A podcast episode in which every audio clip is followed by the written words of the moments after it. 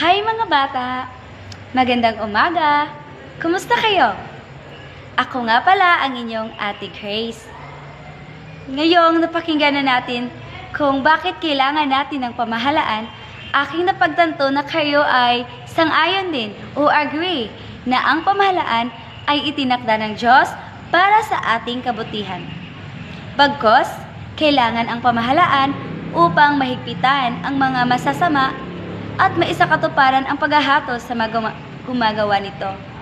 At gayon pa man, magkaroon ng kapayapaan sa ating mundong tinitirhan. Kung atin ngang mapapansin, may mga itinakda na mga rules at regulation o na-set up na mga rules at regulasyon sa ating pamamahay, sa ating paaralan, at maging sa ating kapaligiran. Sa bahay nga, may itinakda na oras si mama o di kaya si papa kung anong oras tayo matutulog. May mga itinakda din na oras kung kailan tayo maglalaro o manonood ng telebisyon. Kayo ba ay sumusunod sa mga itinakda na oras kay mama at kay papa? O kapag ka kayo ay inutusan na magligpit ng iyong higaan, kayo ba ay nagligpit mga bata? Alam nyo, kailangan natin maging responsable sa mga ganong bagay. Pag inutusan tayo ni mama at ni papa, kailangan nating sundin at mag-submit sa kanilang mga inuutos. Bukod dyan mga bata, sa paaralan, may mga rules at regulation din na itinakda si teacher. Pag sinabi ni teacher na gawin ang taktak aralin, pagkat huwing gabi, kailangan natin itong gawin.